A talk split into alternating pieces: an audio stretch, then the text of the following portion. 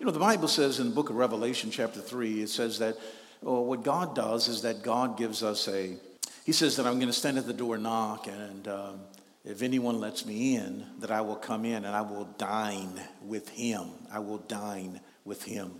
As we look at this particular, um, when we talk about a lifestyle of worship, there are several things that I certainly want you to uh, get from uh, this as we uh, focus our attention today. Uh, number one is that it, as, as uh, Revelation talks about, that God says that I'll come in and I will dine with you. And, and so, so often that we really love coming in and receiving the word of God, receiving the meat of God, the meal of God. We love that, the word. And, and there, are, uh, there are times when we feel that, or that the, the singing in the beginning is the appetizer, but it is the singing that prepares us for the meal. It is the appetizer that we would think, because that singing is not the appetizer. What it is, it is preparing God to inhabit where we are in a way so that we can manifest or we can experience. He's with us, but we can experience Him with us. And so it's preparing that atmosphere for us to experience God. Um, I'm going to ask you this morning if you would open your Bibles uh, to the book of Mark, chapter 12, book of Mark, chapter 12. And as we've talked about worship, one of the things that we've said over these past several uh, weeks, as we started off and we said that we all worship something, all of us, we worship something. And uh, you may worship yourself, or you may worship your car, you may worship your house or your bank account. All of us worship something. And the reason that we worship something is that God has placed worship in our DNA we can't help but to worship. And so God does not mind that you worship and you have, uh, God does not mind that uh, you uh, enjoy other things. He just not, does not want those things to replace Him in your life and the place that He has. And so we've said that worship really, we gave a definition for worship because all of us worship. We gave that definition so that we w- would be on the same page as we focus on worship. And we define worship as uh, our response to what we value most. Worship is our response to what we value most. You know, when I was growing up in Shreveport, Louisiana, we had a guy who was just a couple of years older than me, and I think I was in high school. He was a couple of years out of high school. Uh, and this guy was amazing. This guy, I mean, we saw him out, and we were like, man, I want to be like that when I grew up he had a 1976 uh, Cutlass, Oldsmobile Cutlass. And that thing was clean. He'd ride around in that thing and he would be low riding. And he had a T top. How many of you know what a T top is? Just lift your hand if you know what a T top is. Some people don't know what a T top is. I, I, don't have a picture of it. But, but he had a T top on that thing and he would take the T top down. That was before really uh, sunroofs. And uh, he would take that T-top out and he would be leaning and he would be leaning and he would be leaning. We just see him riding like 15 miles per hour around the neighborhood everywhere. And no matter where you were, you'd see him riding. And uh, his car was always clean. But then I recognized that that was the thing. At, uh, later on, I uh, got to know him through a friend of mine, and I recognized that that actually was the thing that he worshiped that he washed that thing every day. Um, he, he would park on the absolute corner of every, every parking lot. And, uh, you know, if a Fitbit was in place then, I could have given him my Fitbit and hit 10,000 steps per day because he would park way out. And so he worshiped that thing, but his life was not fulfilled. His life was not um, uh, valued uh, from what he said. He, what he saw, he valued what he drove. And so we all really worship something. And God doesn't mind that you enjoy your car. God doesn't mind you enjoy your house. But what God does not want you to do is place those things above Him. And so uh, on last week, we looked at God's style of love based on the Old Testament. And uh, I want you to uh, take a look here in the book of Mark, chapter 12, verse 28 and 29, because there were uh, several. Um, uh, conversations that Jesus was having. He had this conversation, and the Bible says that there was a, uh, one who came up and they recognized, a Pharisee that came up and he recognized that Jesus had answered so well. He was answering with such great wisdom. And so he said these words to, uh, in, in Mark chapter 12, verse 28 to 29. One of the teachers of the law came and heard them debating, noticing that Jesus had given them a good answer. And he asked him, Of all the commandments, which is the most important? And so in the Old Testament, they had so many commandments, hundreds of commandments. And, and so they, they asked him, which one is, which is the most important? And uh, in verse 29, it says that the most important one, answered Jesus, is this Hear, O Israel, the Lord our God, the Lord is one. Love the Lord your God. Come on, let's read verse 30. Let's read that together now. Love the Lord your God with all your heart, with all your soul, and with all your mind, and with all your strength. So he says that love the Lord. Jesus answered them, and he says that look, if you do this one thing and you do this one thing well, then all the other things that I've asked you to do will come easy. But if you do not do this one thing well, then all the other things that I ask you to do will be hard. And so he uh, tells them, he says that what I need you to do is I need you to fall in love. And when you fall in love, then um, everything else would be easy because love is really what a relationship is about. And so uh, he says that what I want you to do is I want you to love the Lord your God with all your heart and soul, with all your mind, and with all your strength. And so we looked at it on last week, and so I'm going to pick up where I stopped on last week. And we looked at these three areas, and as we broke them down, all your heart and soul, what does it mean to love God with all your heart and all your soul? And what that means is that I express my affection to God. It means to express your affection to God, to love Him with all your heart and all your soul. He's, and then the, second thing that we, uh, we recognize is that when we love the Lord your God with all of our heart and soul, then what we're doing is we're expressing our affection to Him. Now, why is that important to express our love to God? Let me give you Romans chapter 12, verse 1. And Romans 12, 1 says it in a very powerful way. And champions, let's read that together like we know it is the word of his power. Now, therefore, I urge you, brothers and sisters, in view of God's mercy, to offer your bodies as a living sacrifice, holy and pleasing to God. This is your true and proper worship. And so he says that offer your bodies as a living sacrifice. You know what? Living sacrifice and worship really goes together because we find that the first living sacrifice that's mentioned in the Bible was Isaac. Abraham goes up and he says that I'm going to go up and worship. And when he goes up to worship, God says that Abraham, Abram, now I know how you love me.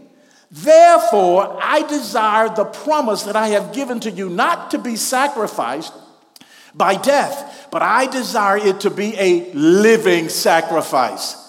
And the Bible says, God says that now I know. Then we know now that, that, that Isaac was the first living sacrifice, and then Jesus came as a living sacrifice. And God now, uh, Paul writes that God desires all of us to become living sacrifices, which is our proper, true, and proper worship. Living sacrifices. And so, so, so why is it important? that we express our love to God. See, a living sacrifice is really worship. And being a living sacrifice is more than loving God with your heart and your soul. It's really loving God with your mind. It's loving God with your strength. It's, it's showing your affection. It's showing your attention. And it's really dem- uh, expressing your abilities and using your abilities for Him. And the Bible says when we do that, it is our proper way to love Him. You know, uh, if we look at that first part, loving God with our heart and soul, what does that mean? Express our affection toward Him, our affection. And for some people, it's very difficult to express affection to anyone, let alone to God. And I remember that growing up in my family, my mom and dad were married until my dad passed, and and I just always remember them together. They were very supportive.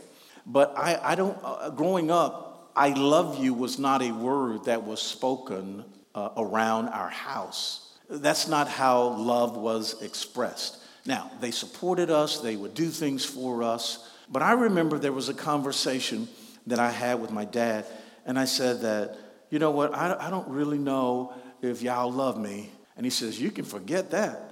Uh, all the things that we do. So the expression was an ability or strength, uh, or, or uh, expressing my ability and my attention, but, but not so much the affection.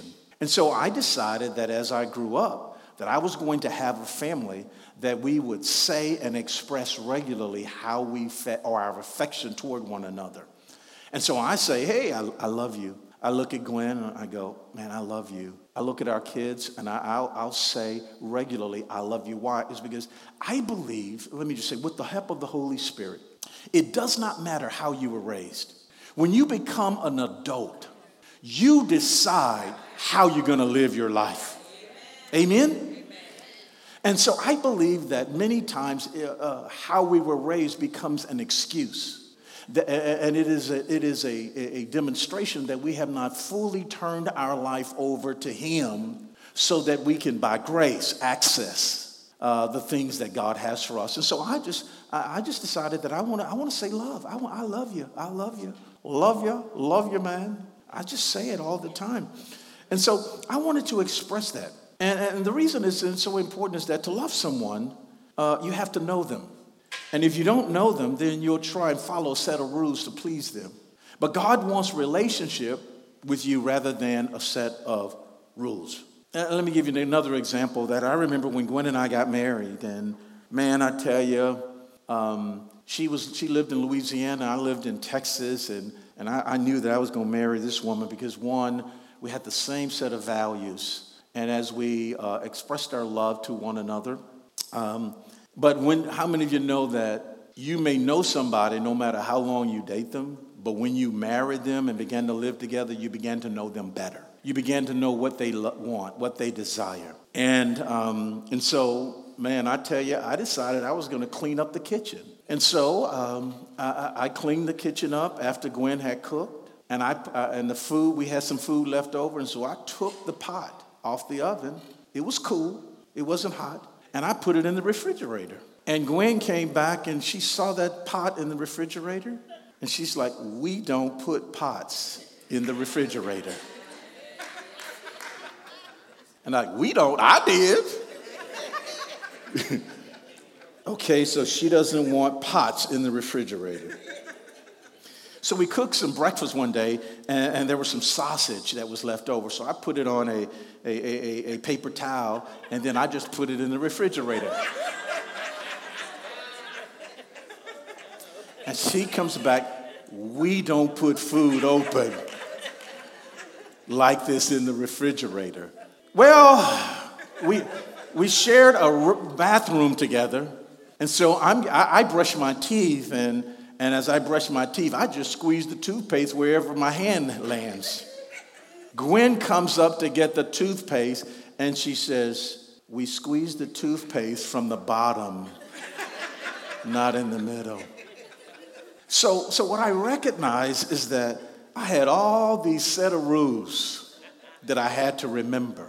But the longer we were married, the better I got to know her that I began to know what pleased her.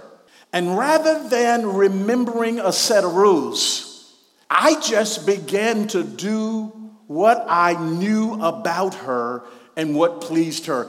And it was because of relationship. Why? Out of relationship, I began to see what she, I began to notice what she did. I began to notice that you, I couldn't wear certain things with certain things. I, began to notice that, you know, uh, uh, you know, I couldn't wear like this a black shirt, I mean, or, or a black belt with, uh, with beige uh, shoes. I mean, she would tell me, and so I began to learn some things. I began to grow up. And, and so today, uh, I sometimes, when I'm not sure, I'll just go in and say, hey, honey, what do you think about this? She says, mm, I changed that. Or she says, it looks good. And so over time, it wasn't a set of rules, it was because of relationship that I was able to please her because I began to express my love based on how I knew her. And that's what God wants us to do with Him. Because to, to show your affection, that you're gonna, you're gonna, to show your love to someone, you've got to know them. And so God wants relationship rather than rules. And so, uh, what does that mean? It means time. It means time. It means time. And so, uh, at some point during the day, that you would read something, at some point during the day, that you would uh, you, you would talk to God, you would uh, share with Him. At some point, you would get what He is and allow yourself to be open to uh, allow Him to speak to you. So, so it's affection. Would you say that I, I love God by showing my affection, expressing my affection to Him? Now, the second thing here is that we love him with our heart and soul, is affection. And then the Bible says that we love him with our mind. And that means that we're expressing our uh, uh, attention or we're focusing our attention on him. Focusing our attention on Him. You know what is so important that we focus our attention on God? Because when we focus our attention on ourselves, that we'll start worrying, we'll have anxiety, we'll have disappointment, we'll begin to uh, take on our natural thing, the natural things that are natural to us. But notice in Isaiah 26 3 what it says when we focus our minds and our attention on God. Notice what it says. Champions, let's read that together. Now, you will keep in perfect peace those whose minds are steadfast because they trust in you. See, when we give God our attention, when we begin to focus on Him, all of a sudden we begin to have a sense of gratitude. We begin to have a sense of hope we, we began to have thanksgiving. Why? It's because you recognize that at the point of your limitation that you were able to go beyond that and it was not within your own power, but it was because of the name that you were serving. It was because of God. It was because of your relationship with Jesus Christ. And so, what we do is that we recognize then that we focus our attention on Him. And what happens is that our minds become peaceful we begin to get to a place of peace. And you know what the word peace means? It means whole, nothing missing. And so what happens is that uh, the Bible says uh, uh, in Proverbs, it says, lean not to your own understanding, but in all your ways acknowledge him, and he will what? Direct your path. And so notice this, when we focus our attention on him, we're able to hear more of what he is saying and focus on it. And so regardless of your circumstances in, our, in your life, God gives us peace when our minds are focused on Him. There's a song we used to sing uh, that I've heard uh, uh, no, no, Nobody Greater. Nobody greater, nobody greater than you. We used to sing that at some point uh, in the past. But one of the things that uh, this week, there was a song that kept coming to me. Uh, and, and he's a singer that I really, really love. His name is Daryl Coley. And Daryl Coley had such a pure voice and he would sing a song called Beyond the Veil. oh my gosh. And as he began to sing Beyond the Veil is where I want to be.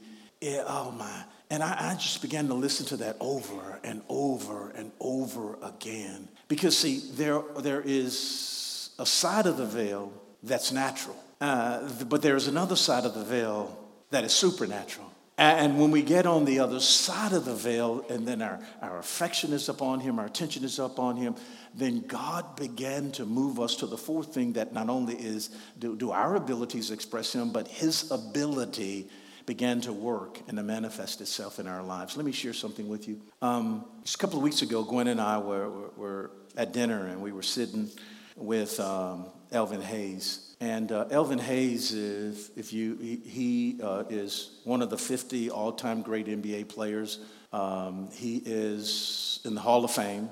Elvin Hayes is um, he's a man. Um, you know, he played basketball here in University of Houston. And uh, we were sitting, and uh, uh, his wife Erna, she uh, talked to Gwen. But then, as, as as as it progressed, um, we began to, to, to, discover some things about them that we did not know. And um, Elvin was diagnosed with congenital heart failure. And um, his heart, when he was diagnosed, was running at about 18, heart rate about 18. And um, he would go into meetings and they, they gave him a defibrillator and, um, and, and installed it or, you know, surgically put it in.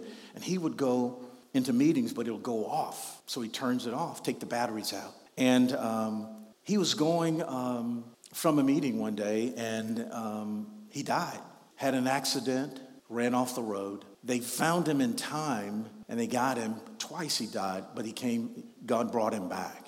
And what's interesting is that they were hoping with the uh, surgical process that, uh, that his heart rate would get to about 30, and it did. And so they were pleased with that. But, but the day after our Sunday of Months revival, there was a Saturday.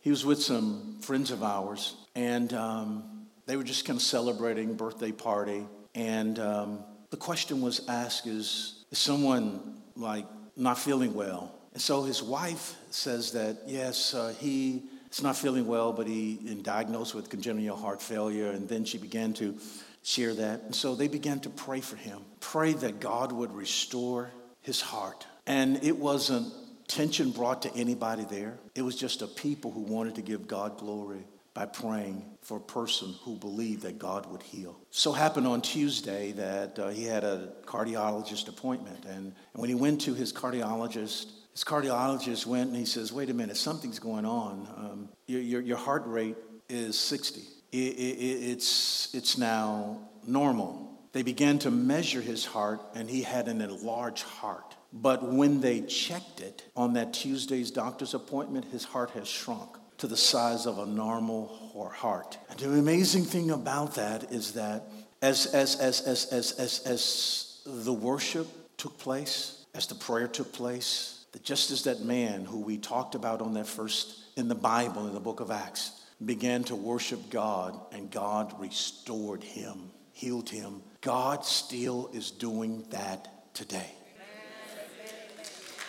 And, and when we love God the way He wants, worship, the power of worship is so significant. And that's why the Bible calls it a living sacrifice, that there, there are some things you don't understand. But if we'll just do what God says, He has determined the end from the beginning, and He already knows what He wants to do. He just needs you to participate with Him. It's not about what you're struggling with, it's not about what you're going through. But I tell you that if you put your mind on Him, that He will give you peace that will not hinder the flow of the, the healing anointing that's flowing through from Him to you. And do you know what's amazing about that? The Bible says that God has given us a river and do you know what? He's given us that river. He puts it into us, but he puts it into us so that it could flow out of us. And that's what he meant when he says that so my love will cover the earth like the waters covers the what? Like the waters covers the what? Seas. God is releasing a river that will flow out of you. The Lord is my shepherd, I shall not want. He makes me to lie down in green pastures. He restores my soul. He leadeth me in the path of righteousness for his name's sake. Yea, though I walk through the valley of the shadows of death, I will fear no evil, for he is with me. Thy rod, thy staff, thy comfort me. You know, he anoints my head with oil, and my cup runs over. And began to impact not only me, but it impacts everybody that's around me. God is causing his power to flow. And he's looking for a remnant. Would you say that's me?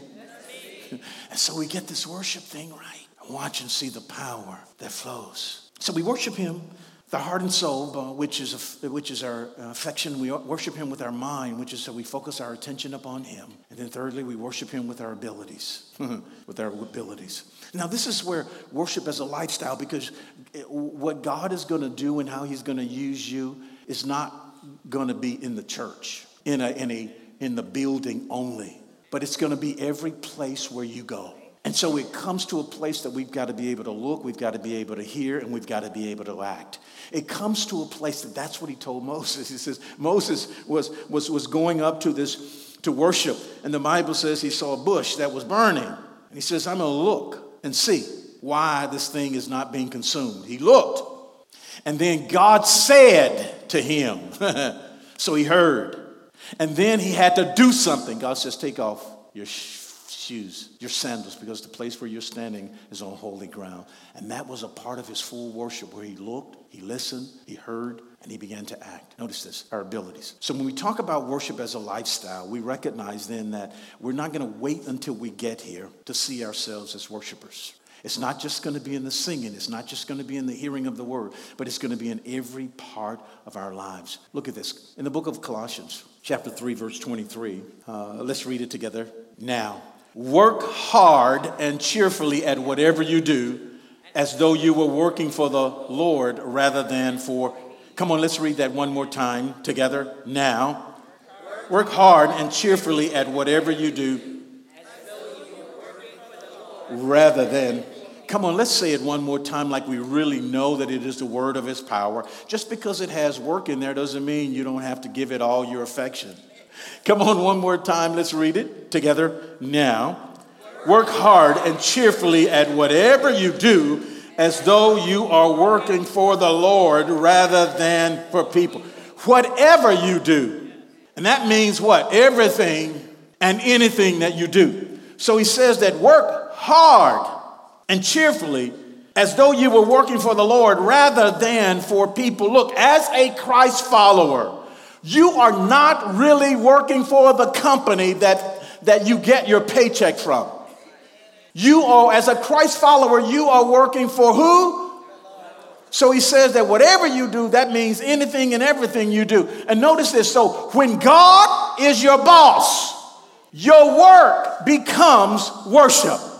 Let me say that again. When God is your boss, your work becomes worship. Come on, would you just repeat that after me? When God is my boss, my work becomes worship. See, it doesn't matter what kind of job you have. Uh, you may have a blue collar job, a white collar job, or a no collar job. It does not matter because whenever whatever you do is if, if you do it as unto the Lord, the Bible says that is worship. That is expressing your love to Him. So your affection becomes on Him. You focus your attention on Him, and whatever abilities and giftings and talents that God has given you, you do it as unto Him. The Bible calls that worship.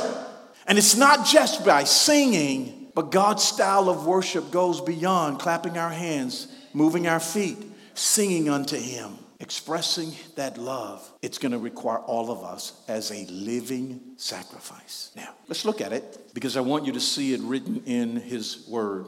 In Romans chapter 12, verse 1, okay, so uh, look what it says. It says, So here's what I want you to do. Come on, you need to read that so you can see exactly what God is saying to us. Come on, let's read it together now. So here's what I want you to do God helping you.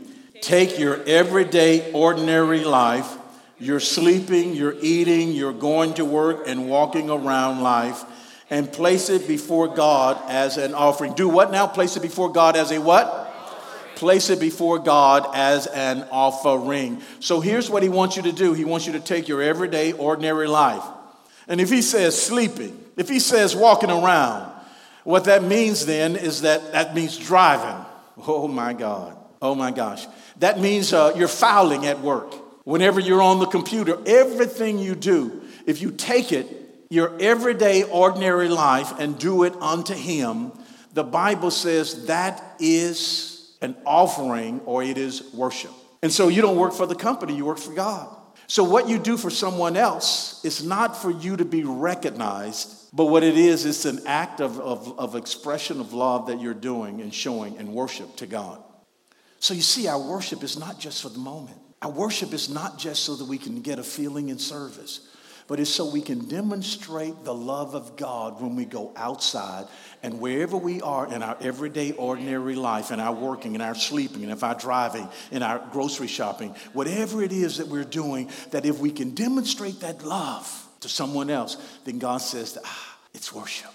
And someone else experiences love in a way that they may not have ever. Why? It's because your affection was on him, your attention was on him, and you use your abilities to worship him. And the Bible says that's our true and proper worship. God will use you in a powerful way. Let's prepare our hearts, let's prepare our minds, and let's begin to focus on our giftings and everything that we have, everything that we do. We do it as unto him, not as unto someone else. And watch and see testimonies, the miracles, the signs and wonders that will come as we learn how God did it in the Bible, that we can do it today.